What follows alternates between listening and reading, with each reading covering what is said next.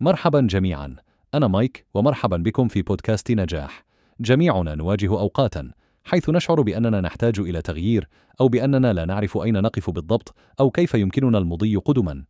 ولكنني أود اليوم أن أقدم لكم فكرة وهي فكرة النمو حيث تزرع اغتنام الآن والجعل منه الأفضل. ماذا يعني بذلك بالضبط؟ النمو حيث تزرع هو مصطلح تم تطبيقه في كثير من الأحيان لوصف القدرة على التكيف والازدهار بغض النظر عن الظروف التي تجد نفسك فيها. مثلا قد تكون في وظيفة لا تعطيك الرضا أو في علاقة لا تشعر بأنك محبوب أو في مدينة تشعر فيها بالغربة.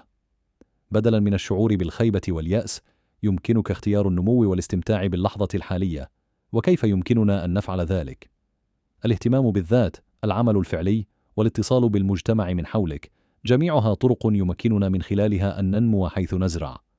قد يعني ممارسة الرعاية الذاتية أن تأخذ لحظة للتأمل أو الاهتمام بصحتك الجسدية والعقلية.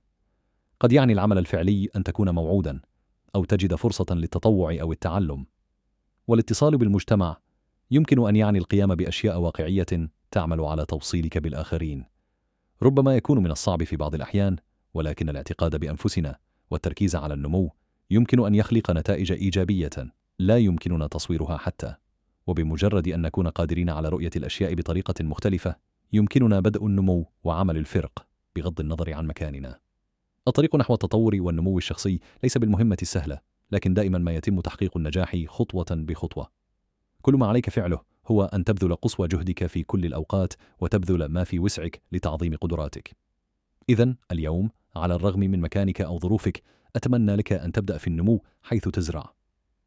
تذكر أن كل لحظة هي فرصة للنمو والتطور وأنك قادر على جعل أي مكان يكون فيه مكانك الخاص مهما كانت الظروف تبدو صعبة أو مربكة. أنا مايك وأنشأت هذا البودكاست مجانا باستخدام أدوات الذكاء الصناعي. تعلم كيف فعلت ذلك على mrc.fm/x أتمنى لكم غدا سعيد.